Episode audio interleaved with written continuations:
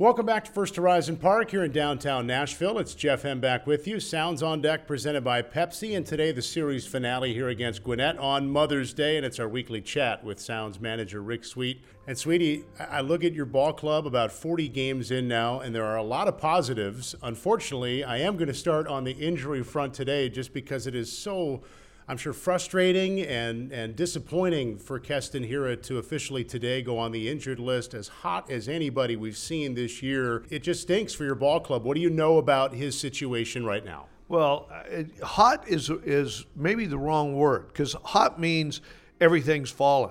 What he's got right now is a program. He's he's got uh, an approach that he's never had before, never used before.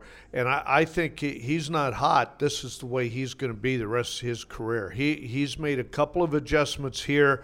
Got to give Buffy, you know, a lot of credit for this. He's always come back and hit, but this time he came back. He changed, he added some things to his program, uh, a two strike approach that is just out of this world. It's phenomenal, and it's made him a different hitter, uh, much better hitter. So uh, right now he's got a little setback. It's going to be a few weeks. How long I'm not exactly sure, but I, am sure he'll be back fast. It's not something uh, major, major that's you know three, four months and uh, we're, we're talking about weeks, and that makes me excited to get him back, and he won't get too far out of shape. You mentioned the two strike approach. We saw just this week a few different times in this Gwinnett series.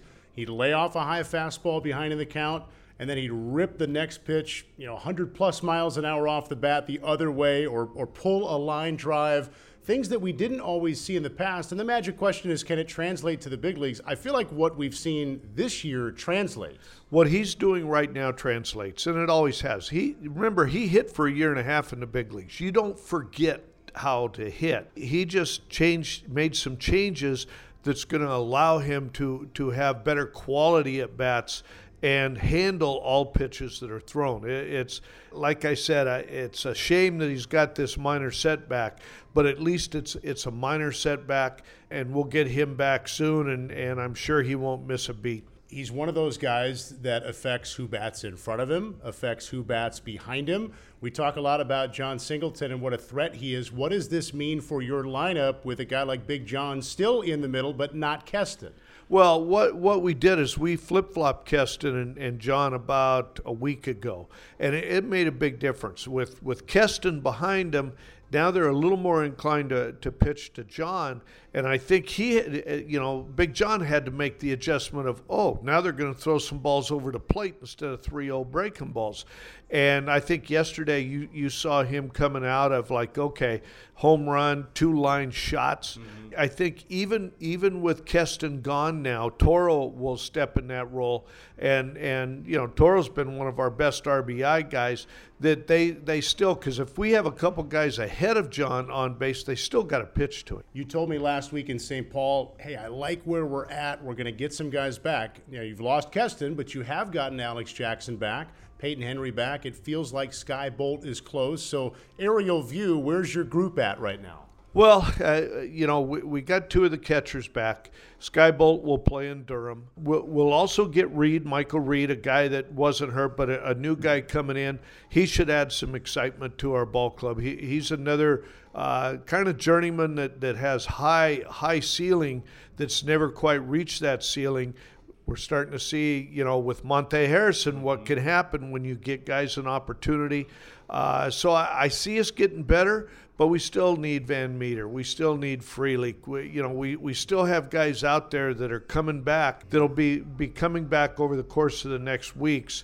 But right now, we're just thin body wise. Mm-hmm. We just, I've, I've got 12 position players, four of them catchers only yeah, you just can't play series like that and, and expect guys not to get hurt. And that's what concerns me.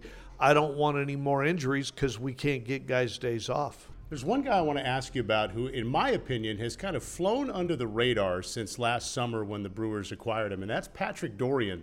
He's got a lot of big base hits for your ball club in the last 12 months. What do you see in his game? He's not flown under the radar for us. We think Patrick Dorrian's got a chance to really blossom into an everyday guy here at AAA, especially. Uh, but the ball jumps off his bat. defensively, he is very, very good defensively. He he makes plays all the time that you go, wow, that's really a good play. So, you know, I, I think since we've acquired him last year, he's become a very solid piece of uh, a piece that I feel very confident in putting him in the lineup anywhere in the lineup and position wise anywhere in the infield, and I'm going to get a, a plus defender. We're three weeks in now to the automatic ball strike system half the time, the challenge system the other half the time. You saw the challenge system last year in Charlotte. Overall, so far, what do you like? What are you noticing? What matters about this? I love the challenge system. I think it's fun. It adds excitement to the game. Uh, the ABS is boring. I, will I'll just, it, it's boring. You don't get to question anything. You just sit there and it calls it. And its percentage is no better than what umpire's percentage is. So for me, throw the ABS out. That's not going to work. It's not an effective tool. Challenge system, I like. I think that's fun, and I think that adds an added dimension to the game that we're learning just how exciting it's going to add to the to the game itself. Seconded 100%. Thanks for your time. Go get them today. Sounds good. Manager Rick Sweet, this has been Sounds on Deck presented by Pepsi. Stay tuned. The lineups and first pitch are coming up next.